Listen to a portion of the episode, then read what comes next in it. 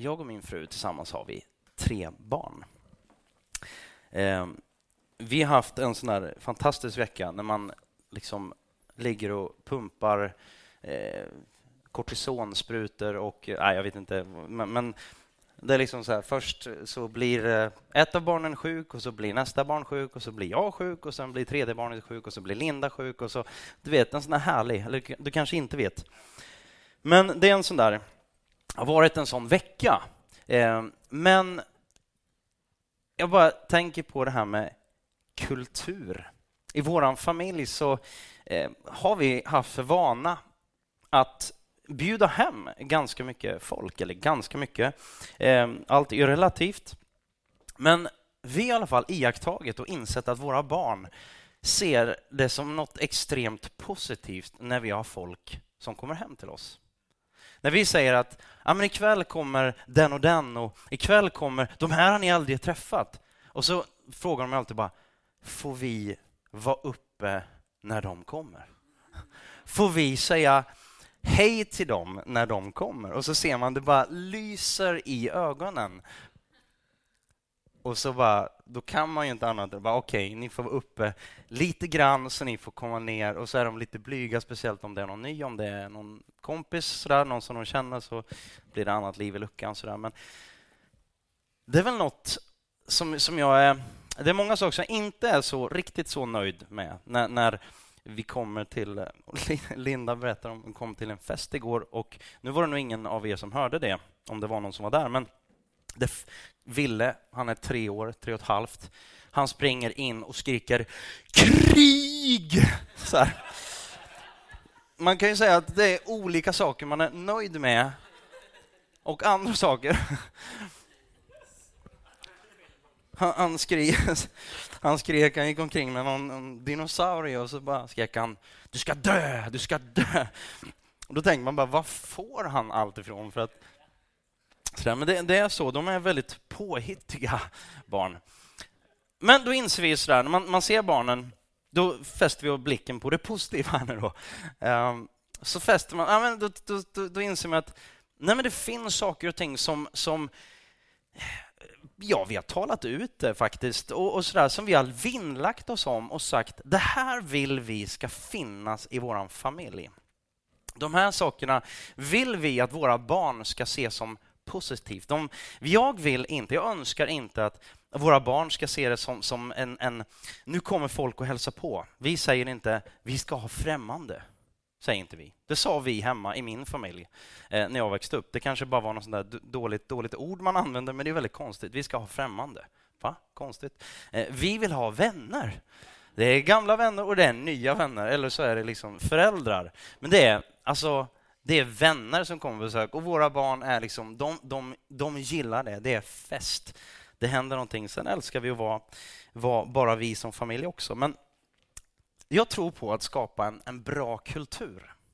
I United så har vi pratat en del om att skapa. Vi vill, vi vill fundera till på vilken kultur skapar vi?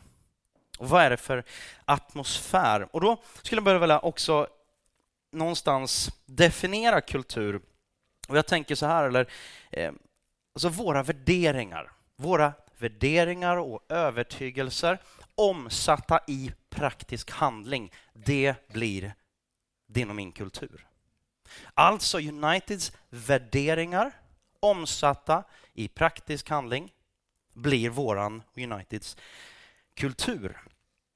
Och en församling, alltså fler än en, för du och jag har ju någon slags personlig kultur omkring oss. En familj, det är ju den sammanlagda där, summan av kulturerna och handlingarna och summan av handlingarna i United blir ju Uniteds kultur. Ordspråksboken, jag var tvungen, jag bara var tvungen för det är så snyggt. Jag var tvungen att ta en gammal, så här, riktigt gammal översättning, engelsk översättning eh, på Ordspråksboken 23.7 från King James version. Det var någon som sa från Texas någonstans, naturligtvis, någon preacher som sa liksom, är den här King James version, är den pålitlig? Well, if it was good enough for Jesus, it was good enough for me. Typ den liksom någonstans, inte riktigt verklighetsförankring, men, men jag tycker den är väldigt, det är väldigt snyggt i alla fall. Ordspråksboken 23 och 7. For as he thinketh, det är snyggt. In his heart, so is he. Kultur. Så som en man eller människa tänker om sig, sådan är han.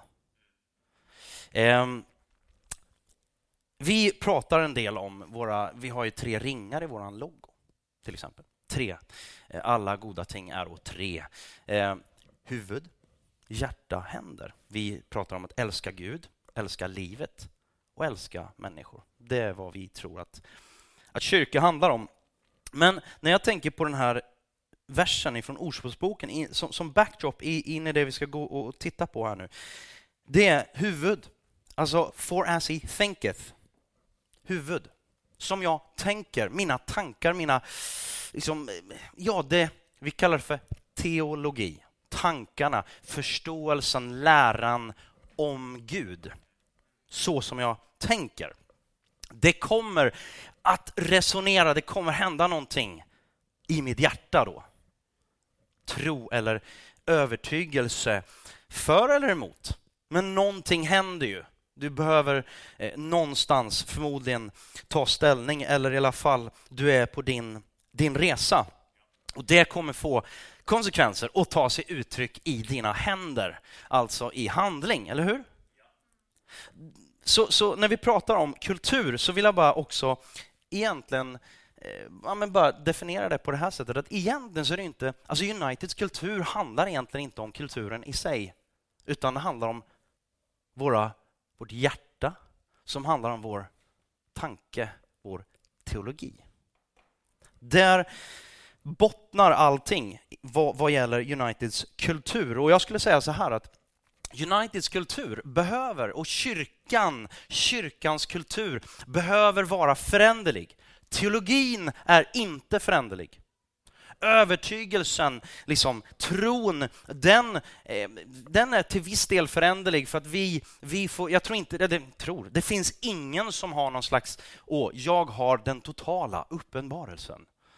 Finns inte. Den växer förhoppningsvis och det är någonting som vi vi önskar, vi ber till Gud om hjälp. Att United skulle få vara ett ställe där man växer i sin förståelse av Gud och där man växer i sin tro. Att man går från där man är, att man går framåt och förhoppningsvis inte bakåt, i alla fall inte på grund av att man är, man är del av United. Eh, och förhoppningsvis så får det någon slags positivt uttryck där man lever som man lär. Därför är det så viktigt med, eh, på ett sätt då, med kultur. Jag tänkte jag skulle prata om de här två bitarna. Först då teologi, eller rättare sagt grunden, eh, och sen då uttrycken, några av det. Och jag skulle vilja läsa från, och det är egentligen dagens text, Johannes evangelium, kapitel 1, vers 14. Det står så här, jag kommer läsa först då Svenska folkbibeln, eller förlåt, Levande bibeln, eh, den översättningen. Det finns tre stycken, eh, eller fyra stycken finns det, svenska översättningar. Det finns säkert fler, eh, men tre stycken, fyra stycken ganska stora. Sådär. Men det här är Levande bibeln. Och Kristus blev människa och levde bland oss här på jorden. Han var full av kärlek, förlåtelse och sanning. Och några av oss har sett hans härlighet, den härlighet som tillhör den himmelske Faderns enda son. Det finns en översättning på engelska som heter The Message Bible. Jag har bara tagit den och översatt den direkt till svenska och hoppas att den inte är alltför... Nej, det är den inte. Om jag tittar på, på eh, några av de andra översättningarna så står det här. Men det är bara så här, eh, för att ge, sätta lite andra ord på och bara ta samma vers sätta lite andra ord på det. Då står det så här, eh, jag kan först läsa det på engelska och så har ni på svenska där. The word became flesh and blood and moved into our neighborhood. We saw the glory with our own eyes, the one of a kind glory, like the Father, like Son, generous inside out, true from start to finish. Ordet blev kött och blod och flyttade in i kvarteret där vi bor. Vi såg härligheten med våra egna ögon. En enastående härlighet som far, eh, eller man säger kanske sådan far, sådan son. Generös inifrån och ut, äkta från början till slut. Mm, tack. Jag kommer att eh, behöva er nåd och förståelse här idag, men jag hoppas på det helt enkelt. Första punkten. Bibeln som Guds ord. Ordet blev kött och blod, blev människa. Eh, någonting som vi önskar i vår kultur på grund av våra värderingar som bygger på vår förståelse av Bibeln. Det är vår kultur, vill vi. Vi önskar predika, undervisa, inte bara clever ideas och liksom det senaste inom management och alla självhjälpsidéer som finns, utan vi önskar faktiskt predika och undervisa ur Bibeln och tro att det är viktigt och tro att det är bra och, och eh, någonting som kan hjälpa oss och som är både aktuellt och väldigt relevant. Eh, och bara sådär en tanke. Teologi, det kan låta lite högtravat, men teologi, livet, eller förståelsen om Gud. Och om man tänker Gud är liv, Gud är livgivaren, skaparen. Om man nu tror det, vilket jag gör, och Bibeln undervisar, så tänker jag så här, då är det inte så konstigt att teologi är väldigt viktigt. För att eh, det, inte, det är inte, inte först och främst ett ämne som man läser på universitetet, eller, utan läran om Gud, läran om livet och livet skapar, Alltså påverkar det det mesta. Så lite kort då om hur vi ser på Bibeln, för att Bibeln som Guds ord. Jag fick senast här för ett par veckor sedan eh, på jobbet fick jag frågan av en av eh, mina kollegor. Han ställer frågan, han är ganska ny eh, sådär, medarbetare, och så ställer han frågan så här. Ja, jag förstår ju att du Alltså, du håller på med det här United. Vad är, liksom, vad är det för någonting? Och han förstår att ja, men det, var en, det, var en, det, det är en kyrka och, och, att vi startar en ny kyrka. Får man göra det? Och, och liksom så där. Det var väldigt, väldigt spännande och bra, bra samtal. Då, då frågade han också så här, hur ser du på Bibeln? Och så kom det, det här, liksom den här frasen då. Är du bokstavstroende? Vad betyder det för någonting? Eller rättare sagt, liksom, ja, vi, kan, vi, vi, ska komma dit. Ehm, men det är en väldigt viktig fråga hur vi ser på Bibeln. För om vi ska undervisa ur Bibeln så är det bra att vi vet hur vi ser på Bibeln. Så några så punkter om hur vi i United och hur jag eh, ser på, på Bibeln. Eh, tänkte jag skulle börja med fyra bitar eller fyra punkter om hur vi inte ser Bibeln. Och sen några punkter om hur vi faktiskt ser Bibeln. Det första är, vi tror inte, eller vi inser och anser att Bibeln inte är skriven av Gud själv. Eh, liksom sådär.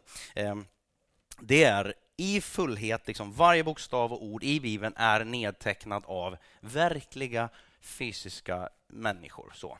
Historiska personer som har levt. Eh, Nummer två då, Bibeln har således inte trillat ner från himlen i någon slags eh, liksom, gudomlig grej och, och någon har hittat den och, och eh, ja, på så, på, på, och så vidare. Utan, eh, så det innebär ju att precis som all text, precis all text, ett kärleksbrev, en bok, en, eh, ja men liksom allting skrivet och egentligen all kommunikation behöver ju tydas börja med jag talar svenska just nu. Då behöver jag, jag behöver kunna svenska för att förstå vad jag säger, eller så behöver jag tolka, eller hur? Tyda, som all kommunikation. Eh, och det är då, eh, skulle man kunna säga så här att, att eh, nummer tre, vi tror inte att Bibeln är ett helt tolkningsfritt område. Det är bara go for it. Och, eh, Bibeln behöver inte tolkas. Vi tror att den behöver tolkas. Ehm, och vi tror att det finns grundläggande principer för hur man tolkar texter.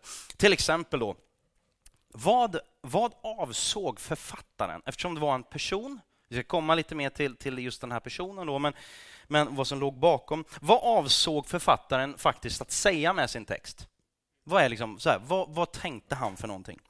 Det innebär att jag måste veta vilken historisk situation som han befann sig i och vilken historisk situation han talade in i. Man måste fundera till på vilka de ursprungliga adressaterna var, eller hur? Alltså, vem är det jag skriver till? Skriver jag till Caleb, han är sex och ett halvt år. Han har börjat i, i, i, i nollan, eller vad heter det, förskoleklass. Och han har precis börjat och liksom så här, ögonen tindrar. Han kommer bara, pappa, jag har läst de här. Jag vet vad det står här nu. Två ord.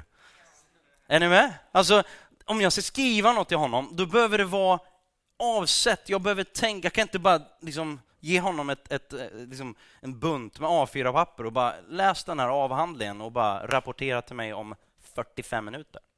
Det kommer inte bli så jättebra.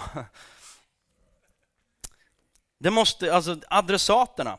Eh, vilken sorts litteratur? Det här tror jag är, det här tror jag är många som, som inte har läst, eh, det, kallas vackra ord, så här, exegetik och hermeneutik och sådär, som handlar om att ta reda på just det här. Vem var adressaten, historiskt sammanhang, eh, allt sådär. Men någonting som jag tror att många, eh, vad ska man säga, även bibel, sådär, vana bibelläsare, om jag uttrycker mig lite, lite sådär, så tror jag att man har missat att förstå och tänka till på vad är det för sorts litteratur som, och kontext och på vilket sätt det är skrivet. Till exempel gör det rätt stor skillnad om du läser en bok som heter Apostlagärningarna, som kommer efter evangelierna. Det är ju en, en, en det är inte en, en teologisk redogörelse för hur de, vilken teologi de hade i första kyrkan, utan det är en, ett, en dokumentation av vad som hände. Stor skillnad. Eh, Höga visan den fantastiska boken om kärlek. Och, och liksom, den, det är ju, alltså, vilken en erotisk, fantastisk kärlek. Dina bröst är som killingpar och, och eh, allt, allt vad, vad det nu är för någonting. Um, men, men alltså, det är ju väldigt viktigt att förstå vilken genre. Alltså, är det poesi? Är det, är det liksom undervisande på det sättet, en teologisk liksom redogörelse? Är det metaforer och så vidare? Alltså vi behöver tolka Bibeln utifrån de här aspekterna. Och vi behöver låta Bibeln tolka Bibeln. Det kan inte stå en sak, ett visst ska säga, uttryck eller ett, ett, en viss text, ett visst ord kan inte på, en, på e-, ett ställe betyda en sak och sen hoppar man och så bara, nej men nu passar inte det riktigt in, nu gör vi om det till något annat och så tar man saker ut ur sin kontext. Det går inte för sig. Det liksom måste finnas någon slags röd linje och röd tråd. Och det är just det där, alltså all text måste tolkas i sin egen kontext i sitt eget sammanhang. Annars kan du liksom, och det är gott om folk som har gjort det och jag tror på sätt och vis har vi nog alla gjort det någon gång, liksom tagit någonting för det passar oss ganska så bra just där och då.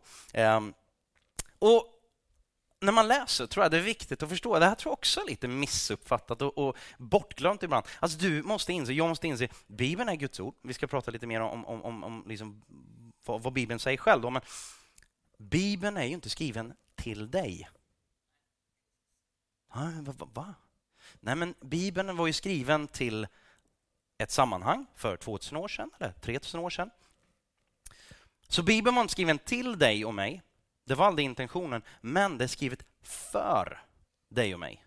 Vilket innebär att jag kan lära mig någonting och jag kan lära mig något idag. Jag ska kvalificera det här, men, men först då vill jag också säga, punkt nummer fyra, att det här då innebär att inte allt på ett, vad ska jag säga, uttrycka lite klumpigt, men lite på ett, på ett sånt naivt sätt så tror vi alltså inte, eh, vad ska man säga, att allt inte, jag kan inte säga sant, för det är det ju, men, men att, att Bibeln menar vad den säger. Låt mig bara ta ett, ett exempel här, just ur Höga visan.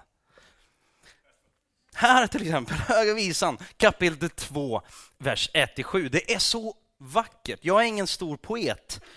Det vore en, en, en otrolig synd faktiskt eh, att säga det. Men, men här säger flickan då i vers 1. Jag är en Sarons ros, en lilja i dalen. Det är ju ingen i sin, i sin liksom, det är ingen som går omkring och bara, ja, hon är Sarons ros. Bara, jag ser en och liksom bara, hur kan, hur kan den här rosen prata? Det är ju ett mirakel. Och visst, det skulle Gud säkert kunna fixa. Han fixar ju så att mm, den brinnande busken. Liksom, sådär. Men, men, men det är inte, alltså förstår ni, det, det, jag fortsätter. Jag som en lilja bland törnen, säger Salomo. Och som svar, så är min älskade bland andra flickor. Min älskade är det finaste äppelträdet i trädgården. Det är så här, man bara, okej, okay, Salomo är helt plötsligt ett äppelträd. Nej, men det är han ju inte, utan det är, liksom, det är ju vacker poesi. Så. Jag vill bara, det är så lågt här nu, men, men ändå. Liksom, det är lite... När jag jämför honom med andra unga män, jag älskar att sitta i hans skugga. Gör hon det? Hon sitter i, bara, vart är skuggan nu då? Okej, den är där, då sitter jag där. Jag älskar att sitta i hans skugga, det är underbart att äta hans frukt. Han för mig in i festsalen och alla kan se hur mycket han älskar mig. Mata mig med din kärlek, med dina russin och äpplen. Bara, mm. Bara, åh vad gott, vad russin och äpplen. För jag är sjuk av kärlek. Hans vänstra arm vilar under mitt huvud. Liksom, jag vet inte. Eh, och med sin högra hand smeker han mig. Jerusalems flickor, jag förmanar er vid gasellerna och hjortarna i parken att ni inte väcker kärleken för den själv vill. Är ni med? Alltså, så utifrån det här så är jag inte bokstavstroende. Är ni med? Man måste förstå det ur i, i sin kontext och inte vara rädd för att bara säga, men vad är, vad är poängen med det som han försöker att beskriva? Poängen är ju att beskriva en fantastisk kärlek. En relation där man börjar beskriva varandra och det här är ju liksom jag och Linda har faktiskt prövat det här och, och liksom så här, beskriva varandra med andra ord. Det kändes väldigt fånigt, men vi hade ett gott skratt i alla fall. Jag kan rekommendera det. Beskriva varandra på så här. Det står att någonstans om att hennes näsa var som Libanons torn. Det var så här, ja. Det är smickrande helt enkelt. Nej men alltså, jag vill bara säga, precis. Eh, nej men det är ju målande poesi.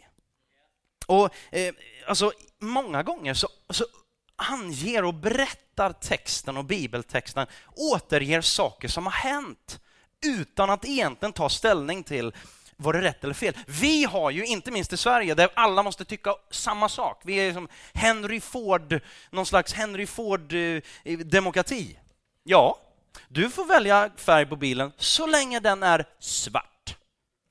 Det är liksom någon slags, så här, vi har ju hybrid. Vi bara, nej men vad menar de? Vad tycker de? Är det här rätt eller är det här fel? Och Bibeln bara, nej men det är faktiskt inte poängen med att säga om det är rätt eller fel. Bara, nej men nu, nu får jag, blir jag helt förvirrad här. Nej men ta det lugnt. Läs hela Bibeln. Ja men det tar lång tid. Ja, du har hela resten av ditt liv på dig. Så att, ta tid och läs Bibeln. Eh, därför undervisar vi ur stora delar av Bibeln. Vi hinner inte allting. Vi avverkar, en del kanske tycker att det tar alldeles för lång tid. Vi kör Efesierbrevet på ett år. Idag gör vi en avstickare och kör inte serien Changed, utan backar tillbaka lite grann och tar, tar de här bitarna.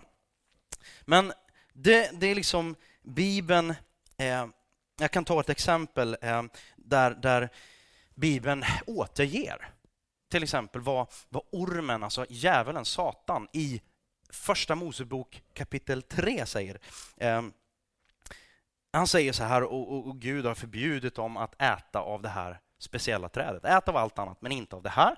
Och, och här kommer då ormen och säger så här, nej då, ni kommer inte alls dö om ni äter av frukten, utan ni kommer bli som Gud. Det är ju en, en ren skär lögn. Visst finns det lite, alltså det är lite, han är ju smart. Han stoppar in lite sanning där och så vrider han till det rejält. Det låter så bra. Men det är klart att inte det är sant. Alltså det är inte eh, normativt på det, på det sättet. Så bara där eh, kort så, så några grejer om vad vi istället då tror om och varför vi tror att Bibeln är Guds ord. Eh, vi tror att Bibeln är en uppenbarelse från Gud, alltså Bibelns text och Bibelns helhet. Att det är någon slags, ja men det är Gud som kommunicerar om sig själv till oss. Eh, det är ju sådär, eh, allt som är skrivet, det ska man ju komma ihåg när man twittrar och facebookar och allt vad det är för någonting. Allt du skriver, allt du lägger ut, det finns kvar forever, typ. Lägg ut, ja men folk, de, de kör det här på nyheterna och tjejer speciellt då tydligen, unga tjejer som lägger ut kanske lite väl mycket show some skin, så bilder, på Facebook och så vidare. Och så bara, ja men vi tar bort det. Problemet är att man vet aldrig vart det hamnat. Det försvinner iväg någonstans och hamnar på någon crazy hemsida någonstans och så vidare. Eh, det är ju nackdelen med det. Men fördelen med all skriven text, är att det just finns kvar. Att man kan gå tillbaka till roten hela tiden. Att man kan gå tillbaka till ursprungstexten. Vi kommer till det också alldeles strax. Ehm, men där har man någon slags... Eh, alltså det, det är en, eh, en skriftlig uppenbarelse om vad, om vad Gud har tänkt och vad han vill. Han vill eh, berätta om sig själv och berätta faktiskt om oss. Det är ju ganska logiskt eh, sådär om min mobiltelefon, nej kanske inte just mobiltelefonen, men våran värmepump hemma, den betedde sig inte riktigt bra här i veckan och därför gick jag tillbaka till manualen det hände typ aldrig, det har hänt en gång tidigare. Men nu var det så här, nu är den verkligen inte okej. Okay, liksom. Och jag vet inte vad du tycker om vårt samhälle, så om du alltid tycker att allt är okej. Okay. Jag tänker att inte allt är okej okay hela tiden. Så då tänker jag att ja, men det är ganska bra att gå tillbaka till manualen. Tillverkarens skrift. Ehm, ja, två. För det andra så tror vi att Bibeln är inspirerad av Gud. Säger jag samma sak? Ja, låt mig säga så här, Bibeln, vad Bibeln säger om sig själv då. Eh, Andra Timoteusbrevet 2.16. Hela skriften är inspirerad av Gud. Det liksom, råder ingen tvivel på vad, vad Bibeln själv säger om, om, om sig själv. Eh, och det finns inget som kan mätas med den när det gäller att undervisa oss vad som är sant och lära oss förstå vad som, eh, vad som är orätt. Den korrigerar oss och hjälper oss att leva i enlighet med Guds vilja. Andra Petrus 1, vers 20-21. Framförallt ska ni veta att ingen profetia i skriften har tillkommit eller kommit till genom egen utläggning. Alltså där har du personerna som har skrivit det, har inte bara hittat på det, tror vi, utan det har kommit till genom Guds eh, ja, inspiration. Ty ingen profetia har burits fram genom någon människas vilja, utan ledda av den helige Ande har människor talat vad de fått från Gud.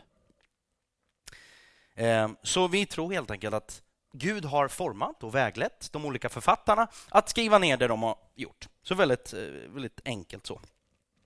Ehm, Bibeln är Guds ord genom människors ord i historien, sa George Eldon Ladd. Han är någon slags eh, eh, teolog, ganska väl ansedd, men han, det är sådär väldigt bra eh, citat. Bibeln är Guds ord genom människors ord i historien. Alltså, de skrevs ju i ett historiskt sammanhang. Eh, och eh, på det sättet så, så eh, spelar det egentligen ingen ro, roll att ja, men vem var det som skrev eller hur skrev det och så vidare. Utan det är på något sätt Gud ligger bakom. Han kan använda vem han vill och han kan använda dig och mig också idag. Nummer fyra, dock inte till att skriva vidare Bibeln, ska jag bara, till, bara tillägga här. Eh, vi tror att Bibeln är sann. Vi tror att Bibeln är sann och utan fel i allt vad den påstår. Med liksom förståelsen av vad jag just sa tidigare vad gäller tolkning, eh, vad gäller liksom, man förstår att ja, det där var poesi. Det var kanske inte så att Salomon var ett, ett äppelträd, utan man förstår liksom helheten så. Med det sagt så ska jag också säga att vi tror att Bibeln är sann. Vi tror att man aldrig kommer hitta en massa, vad ska man säga, fel eller eh, vad ska jag säga, kunna bevisa att Bibeln är inte sann. Det är vad jag tror. Det kanske du tänker är, är väldigt naivt och det må vara sant så. Men eh, det finns något som heter Lausanne-deklarationen där man diskuterar om just det här. Eh, och då står det så här, just formuleringen utan fel i allt vad den påstår. Utan fel i allt vad den påstår. Det är ganska, alltså det är ganska så här, whoop, det finns liksom inte så det är jättemycket utrymme för, eh, vad ska man säga, nej men skriva vidare. Utan den, den, den har någon slags helhet. Och det bygger på två saker egentligen. Dels att Bibelns sanning gäller alla områden den uttalar sig om. Ehm, och dels att vi väldigt, det var ena, eh, och väldigt noggrant måste ta reda på vad, vad Bibeln faktiskt påstår. Ehm, Alltså rätt förståelse för fakta på bordet och sådär. Jag vill bara trycka på det några extra gånger för att det är så viktigt. Alltså, det, vi, vi, vi, vi tror absolut att huvudbudskapet är, är liksom någon, det, det är jätteviktigt, men vi tror att hela Bibeln är sanning. Vi tror att skriften i sin helhet är en sanning. Nummer fyra, vi tror att Bibeln är ett, eh, och, och, och, är ett dynamiskt budskap som Gud använder idag. Gud har inte bara gett oss information eh, som, ska, ja, som skrevs ner för 2000 år sedan eller mer, utan det är ett brev, inte till oss, men för oss idag. Jo, vad menar jag då? Gå till Andra Timoteusbrevet kapitel 3, vers 17. Varje bok i skriften eller i Bibeln är inspirerad av Gud och till nytta när man undervisar, vederlägger, vägleder och fostrar till ett rättfärdigt liv så att den som tillhör Gud blir fri, fri från sina brister och rustad för alla slags goda gärningar. Idag. Aktuell och relevant och hjälpsam idag. Och den sista biten ska jag lägga lite krut på. Ehm, och det är för det femte då, så tror vi att Bibeln är fullständigt trovärdig också som historiskt dokument. Lite kort om det. Mark Twain han sa så här på frågan då, vad är tro? Tro är att tro på det man vet inte är sant. Alltså tro mot bättre vetande. Och så kan det säkert förhålla sig ibland. Man tänker på sällskapet det brittiska sällskapet, sällskapet för den platta jorden som fortfarande finns i England. De är ganska konservativa i England som vi känner till. Eh, och eh, jag har bott där själv i några år. Eh, bara, nej, men vi vidhåller att jorden är platt. Mm. Det kan man göra. Eh, men vi bara tittar kort då. Bibeln och, och, och senare delen, Nya Testamentet, eh, utgör, utgörs ju en, en, en hörnsten i kristendomen är naturligtvis de fyra evangelierna. Eh, lite kort fakta om de här fyra evangelierna. Jag tror att man skulle kunna säga så att den kristna tron står och faller med, med evangelierna. Och eh, evangelierna skrevs mellan år 48 till ungefär år 100 efter Kristus alltså. Eh, man har hittat ungefär 5400 eh, handskrifter och pergament och fysiskt material som grund för, för ja, Nya testamentets hörnstenar. Då. Eh, och mest kända är från ungefär 350 år efter Kristus. Ganska långt kan man tycka då efter. Eh, och man har nog några handskriftspergament från, från eh, cirka år 50 eller möjligtvis lite tidigare. Sådär. Men, men eh, det finns en en professor i biblisk kritik och exegetik vid universitetet i Manchester. Han heter Bruce, FF Bruce, ehm, och han skriver så här. Det finns ingen samling av antikens litteratur någonstans i världen som har en sån rikedom av handskriftsbelägg som Nya testamentet. Ganska gediget sagt av en professor. Bara titta på rent sådär krast, alltså vad det finns för historisk eh, belägg, historiska belägg för det här. Då. Jämför det här med Caesars galliska krig. Det är ju ingen som funderar på om det har ägt rum eller inte, utan man tror det. Liksom. Som skrevs då, ehm, eller hände rättare sagt, år 58 till 50 före Kristus. Så 58 till 50 då ungefär, före Kristus. Idag existerar, hur många? Vi hade 5400 av Nya testamentet eller evangelierna. Här existerar 10 exemplar. Och de äldsta är från 900 efter Kristus. Och det är ingen, det är ingen historiker eller eh, forskare som, som ifrågasätter om det hände eller inte. Utan man tror det. Eh, bara några så här lite kul kuriosa. Eh, Aristoteles till exempel, det är ingen som tänker att eh, han, han eh, ja, tvivlar på att han fanns eller inte.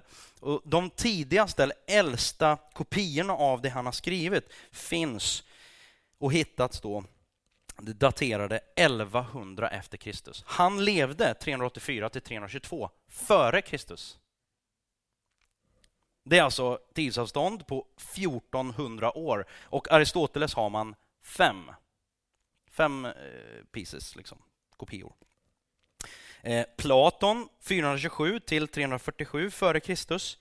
Han hittar man också, eller lite, lite, eh, lite tidigare faktiskt, 900 år efter Kristus. Det är 1200 år mellan hans liv och, och eh, då man har hittat eh, dokument. Det fanns sju stycken.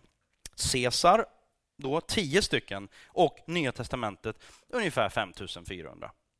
Alltså det är ganska gediget material, måste man ändå... liksom sådär. Och jag, Det är ju inte bara Bibeln, eh, om man säger så, som, som talar om sig själv, utan eh, den judiska historien Josefus, jag tror att vi fick upp det här. Eh, han skriver så här. Det uppstod vid den här tiden, alltså han var en, en känd historiker, en av de mest kända faktiskt. Han var en judisk historiker och levde 37 till 100 efter Kristus. Han skriver så här. Det uppstod vid den här tiden en källa till nya problem. En Jesus. En vis man. Han utförde underbara saker och han var en lärare för sådana människor som tar emot underliga saker med nöje. Det är bra. Han vilseledde många judar och även många greker. Denne man var den så kallade Kristus. Alltså det är så intressant. Han säger, han var den så kallade Kristus. Och när Pilatus hade dömt honom till korset på grund av beskyllningar av våra ledare gav de som älskat honom inte upp. Vilka envisa rackare.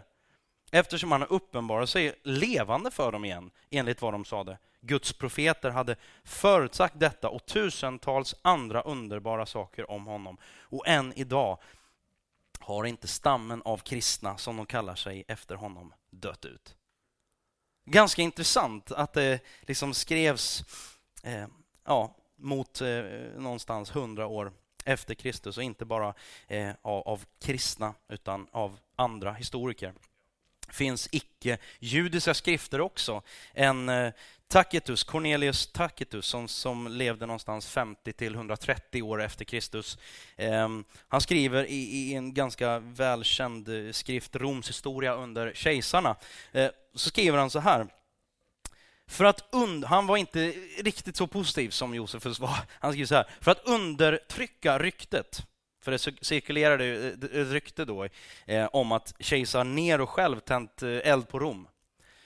Men då använde, skriver han, Nero de kristna då som syndabockar och straffade dessa med ytterst raffinerad grymhet. En grupp av människor avsedda för sina laster, eh, avskydda menar jag, för sina laster, som folket kallade för kristna.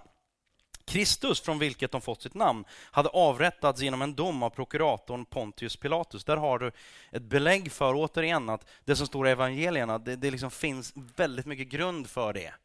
Sen vad man gör med det, det, det är liksom inte det vi pratar om, utan bara mer, mer etablerat det ett historiskt eh, ja, men ett dokument som man kan förlita sig på när Tiberius var kejsare och den fördärvliga vidskepelsen kunde kontrolleras för en kort tid för att sedan bryta ut på nytt. Inte bara i Judeen, farsotens hemort, utan i själva Rom där alla skamliga och fruktansvärda saker från hela världen samlas och finner hem. Han var inte riktigt så positiv som, som Josef var, eh, Josefus. Eh, men jag tror så att det, det att bara rent sådär blankt förneka Jesu eh, existens. Det får man lite problem med när man läser de här, de här bitarna.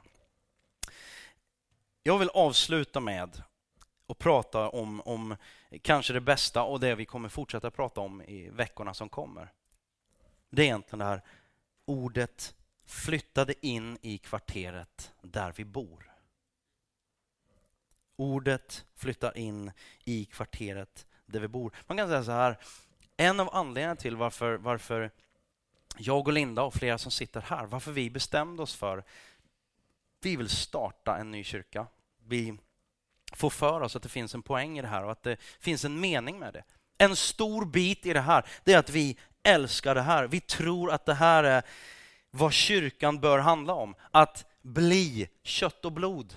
Inte bara vara en institution någonstans som tycker en massa saker, som har åsikter om en massa saker, utan att det är människor som finns mitt i vårt samhälle. Som är i kvarteret där jag, där du bor.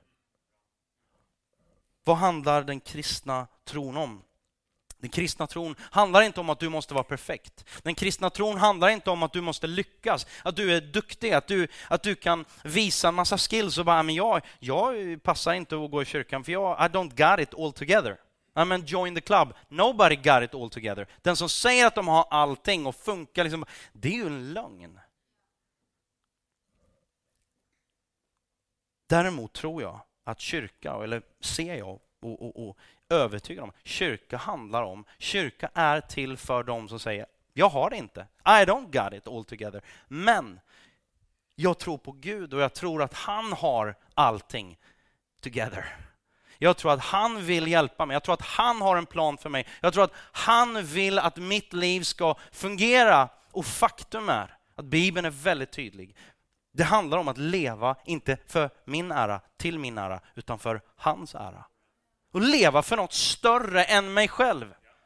Jag tror att alldeles för många människor i vårt samhälle har för små liv. Och nu pratar jag inte om en ned, på ett nedlåtande sätt säger vi lever, liksom, du, du är för liten människa. Det är inte så. Jag bara menar så här att jag tror att de flesta längtar efter att få leva för någonting utöver jag, mig och mitt. Till exempel när du går på bio så är det ju, de, det kan vara skönt kanske, tycker någon, jag tycker inte det, men gå, liksom, gå och se på en film helt själv. Det är, jag gör inte det. Hur, när du upplever någonting, vad vill du göra då? Då vill du berätta det. Hallå? Det är för att du vill att det ska gå utanför dig själv. Hallå? Det tror jag är, liksom, det ligger i oss. Och när jag bara, nej men det handlar om mig, eh, jag, eh, mitt. Då blir våra liv väldigt små. Och då tror jag också att våra liv blir, förr eller senare, så kommer vi skapa, alltså ni vet hur det blir när man bara man, man har eh, vatten så här som rinner och så stannar, liksom, man, man försöker stänga in vatten. Stäng in fräscht vatten ett tag och det är inte så fräscht längre. Däremot om du låter vattnet liksom flöda, eh, liksom gå från en punkt till en annan och det, det cirkulerar och, och, jag ska inte gå in i, liksom, jag är inte någon hejare på, på liksom, ja, den biten sådär, men Är ni med? Alltså, försök inte. Bibeln, Jesus säger så här, alltså den som försöker bevara sitt liv, den som är självisk, den som försöker att ta allting, jag vill ha, ge mig, ge, ge, allting handlar om mig, jag, mig och mitt, den kommer förlora sitt liv. Och då kanske man inte menar liksom bara, liksom, man kommer förlora, man blir unken tror jag, man blir sur, man blir liten. Och jag tror att man kommer att uppfinna problem. Det här är ju liksom sån här, jag menar, jag, jag, jag, bostadsrättsförening, är det någon som, som känner till bostadsrättsföreningar? De är till viss del fantastiska, men inte alltid fullt så fantastiska. För i de här bostadsrättsföreningarna så finns det människor som tycker att det är extremt viktigt att stå på barrikaderna och prata om vilken färg vi ska ha. Och blir det inte rätt färg, då, då liksom, vilken färg vi ska ha på, på hissknappen. Nej men liksom det är så här, man bara, what? Vad, vad, vad, är det för fel på den här diskussionen? Vi hade Eh, en... Eh, nej, det ska jag inte säga förresten, utan eh, vi släpper det där. det var, ja, inte, inte, inte illa. Det är så viktigt att vi inte bara lever för jag, mig och mitt. Och jag vill kort bara nämna tre eh, olika saker som jag tror att vi behöver göra. Det första är, eh, jag hade massa bibelord också, men tiden är så lång, eller rättare sagt, den är kort. Eh, så tre saker Första är att jag tror att vi behöver dare. Vi behöver våga vara autentiska, äkta. Äkta är alltid relevant. Bibeln talar aldrig om försök att se duktig ut. Den säger snarare tvärtom. Bär varandras bördor. Dela med er. Jag måste läsa just det här. Eh, var ärliga i er bedömning av er själva. Försök inte, åh vad duktig jag är. Mät ert värde med måttet av den tro som Gud har gett er. Det är lite så här, jag vet inte om ni har sett på, på vad heter den, kulturrundan, vad heter den? Antikrundan, tack. Det är alltid så här, man stå, de står där och tänker den här klenoden, den är värd miljoner, så är den värd nothing. Eller så står de där, ah, den här är ju förmodligen värd nothing. Och så är den värd 41 miljoner. Det är, ju, det, är det, det är därför man inte, eller det är därför man möjligtvis skulle kunna titta på Antikrundan. Eller? Jag fick Alex. Det var lite känsligt där, men... Eller hur? Alltså man önskar ju att den här oh, den här grejen som inte ser mycket ut för världen, att den är värd 41 miljoner. Det önskar man ju. Och så den där som ser ut som jätte-wow, som är inte värd någonting. Lite så tror jag vi... Alltså jag är i båda dikena samtidigt. Vad gäller mig själv. Jag tänker, wow, jag är ju the shit. Oh, liksom. Min son, han brås på mig tror jag. Han är eh, villig ändå typiskt ganska så här, ja, kännetecknande för Ville, det är att när han kommer in i ett rum, eller han har sovit och han kommer ner på nedervåningen där det är 41 personer, så kommer han ner. Nu är jag här, säger han. Mm. Så kan jag känna ibland och så blir man inte riktigt mottagen. Då känner man så här, jag är crap. Jag är helt värdelös. Och förmodligen är man någonstans däremellan. Eh, ja.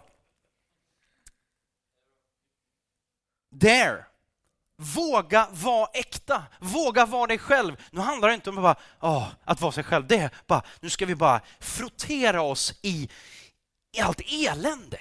Låt oss bara frottera oss, alltså vara äkta.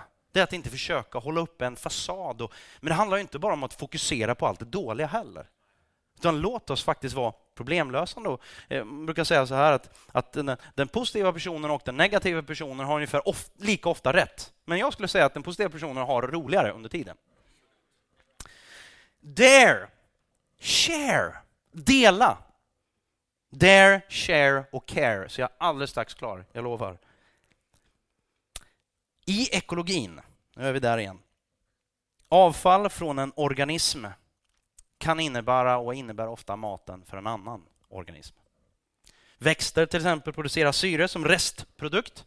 Djur och människor behöver syre för att leva, eller hur? Vi producerar koldioxid som avfall, vi och kossorna. Och växterna behöver ju det för att överleva. De njuter av det. Ehm, jag tror att det är på samma sätt. Saker och ting som vi lämnar efter oss. Det är människor, alltså människor, det kommer vara du behövs. Det du lämnar efter dig. Sen kan det vara saker som du lämnar efter som, som kanske inte riktigt människor behövs. Jag kände att jag bad, eh, bad det i bilen på vägen in. Bara, Gud, hjälp mig. Det var så.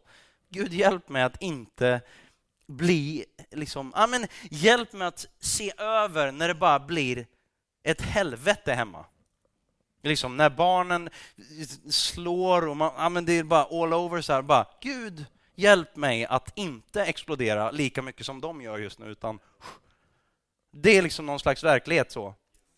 Och någon frågade mig så här, ja, men om du inte tänker på, för vi, det var också på jobbet, diskussion om ja, men skapelsen och, och liksom bokstavstroende och eh, jungfru Maria och sådär. Alltså, egentligen, det är inte mina huvudsakliga frågor. Nej, men vilka huvudsakliga frågor? Vilka är stora för dig? Jo, det är mina huvudsakliga frågor. Att inte få krupp på måndag morgon. Det är mina stora frågor. Att att älska Linda, min hustru, som jag älskar så mycket, att visa det mycket mer på ett bättre sätt och inte fokusera på fel saker och allt det där. Att älska och behandla mina barn som jag önskar att jag egentligen men jag inte gör. Alltså, det är mina stora frågor. Liksom, vad är det för grejer vi fokuserar på? Dare, share och care. Jag tror det. Att om du och jag är äkta, ärliga, genuina, om vi är hungriga, passionerade, om vi är nyfikna och söker en relationell kristendom som någonstans tar oss utanför oss själva. Om vi bryr oss om andra, då kommer våra problem, de sätts i perspektiv till andras problem, andras utmaningar. Och vi tillsammans blir starka för vi börjar bära varandras problem. Vi börjar bära varandras utmaningar. Vi börjar bära och så får man dela sin glädje med andra. Det är stort. Det är en kristendom som gör skillnad. Det är en kristendom som berör. En sån kyrka vill jag vara med och bygga och jag hoppas att du vill vara med och bygga en sån kyrka.